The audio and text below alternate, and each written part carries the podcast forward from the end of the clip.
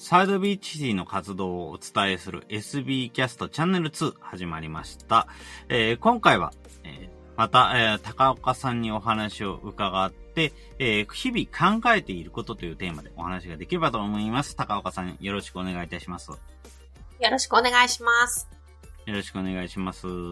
それでは、まず、えー、今回、日々考えていることというテーマで、どのようなことを現在考えていらっしゃいますでしょうか？はい。日々考えていること。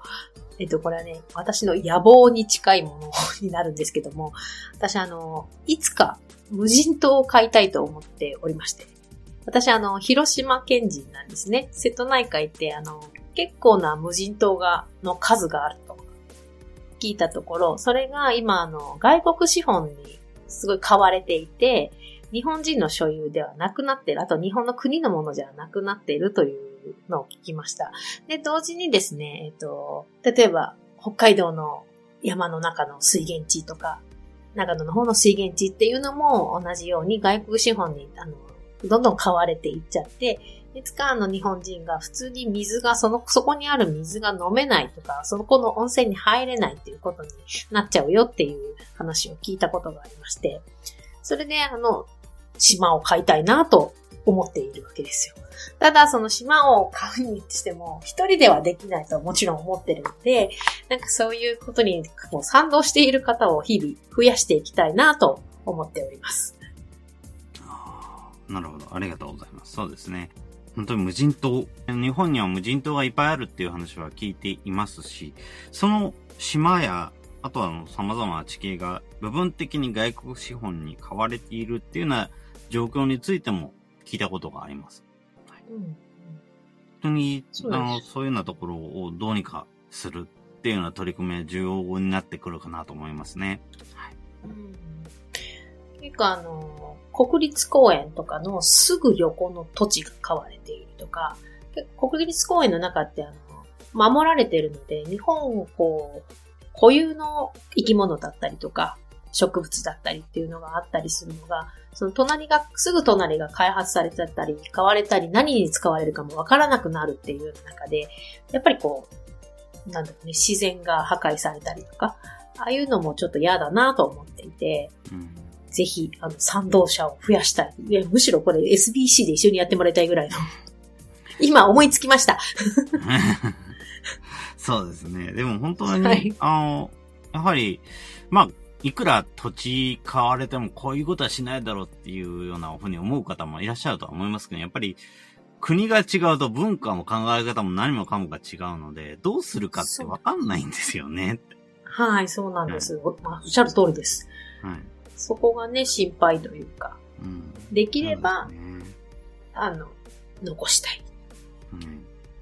そうですよね、はい。はい。ありがとうございます。何か現在そのために、なんかあの、賛同者を集めるっていうこと以外に何かやってらっしゃることとかって何かありますか？全くないです。全くないです。あの、ま、まずは、あの、会社を安定させないと、その、そういう資金にも回らないので、そこは目指してますけど、あの、全くないです。特に何かをやってるかっていうことはないですね。なるほど。ありがとうございます。まあ、でも本当何より、まずは身をあの、会社を安定させることとか、そこからっていうところはありますしね。で、その過程で人が集まって、いや、全く知らないとこで、あ、これができるようになったなっていうふうに変わっていくっていうことはあると思いますし、そのためにはまず、こういうような意見をしっかりと持っておくってことは、まずは大事になってきますので、それは一つ良いことだなというふうに思います。はい。ありがとうございます。とりあえず、いろんなとこで話す。島を買いたいと。そうですね。すね話すの大事ですよね。はい、本当に、意外とこういう、ある種本当にかなり遠くの夢にはなりますけれども、そういうことって話す機会が意外となくて、でも話さないと何事も起こらないので、だからこそ話すってことが大事になりますよね。はい。ありがとうございます。はい。なんか、こういうような活動、例えば先ほどサイドビーチとしてやったらどうかっていう話されましたけれども、例えばはい。このサイドビーチシティとして、あの、こういうようなことを、あ島、島を、あの、外国資本に渡さないということについて、どういうふうにサイドビーチシティが関わっていけるかもという思いなどはありますか？どういうふうに関わっていくっていうのは、ね、具体的にはわからないんですけど、サイドビーチシティの皆さんって、すごい多彩で多様な方が多いじゃないですか。なんか想像も超え、あの、想像もできないようなアイディアとか、なんかあの結束力でなんとかなるんじゃないかという期待感 がたくさんあります。なるほど。はい。想像できないアイディアということですね。はい多分、高見さんが言って多分ね、皆さんのことは一番ご存知かとは思うんですけども。ええそうですね。なんか、そういうようなところからというところで話をしていく過程で、あ、この人のこのアイデアを使えば、ひょっとしたら今までやってきた道のり、すごく短縮できるかもしれないっていうふうになることは結構ありますものね。うんそうですね。なんかこう、人がやっぱ喋って会って出会って何が起こるかわからないっていう。で、またそれがサイドビーチシティの中ではその、特に多様な方がいらっしゃるっていうところが通常よりも面白い結果が出るのかなと思います。そうですね。確かに、多様な方々いるとは言っても、意外と本当に一ところにいないっていうことが多くって、例えば本当に自分のような、あの、プログラミングができるっていう人も、地域だと意外といなくって、とかあったりしますし、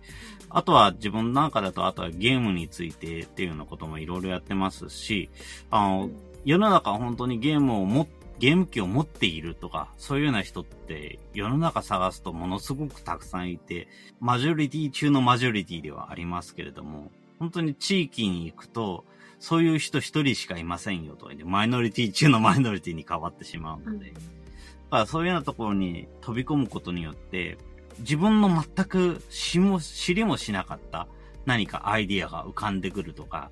何か解決策が出てくるとか、そういうことっていうのはすごくあるなと思いますし、本当に、だからこそ、あの自分たちサイドビーチにいろんな人が集まってくれればいいなと思います。はい。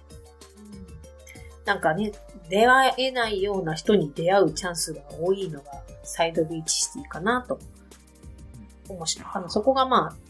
一番魅力というか、じゃないかなと思っております。出会えるはずの、出会えることのなかった人に出会えるっていうのは、はいそうですね。全くその通りだなと思います。そこから学べるっていうこともすごく多いと思いますし、そこから今まで自分の知ってる範囲で学ぼうと思うと、これは1年も2年もかかってたってことを、実は1ヶ月で学びますようになってくることもすごくたくさんありますので、まあそういうような人の輪を活かして、うまくあの学びにつなげたり、自分の自己実現につなげたりとか、そういうような場として、サイドビーチを使っていただける方が増えればいいなというふうに思いますね。そうですね。面白い人がいっぱいだと、いつも思っています。ありがとうございます。それでは、ということで、えー今回は、えーサイドビーチティ新理事の高岡さんに、えー日々考えていることというテーマでお話をいただきました。高岡さんどうもありがとうございました。ありがとうございました。ありがとうございました。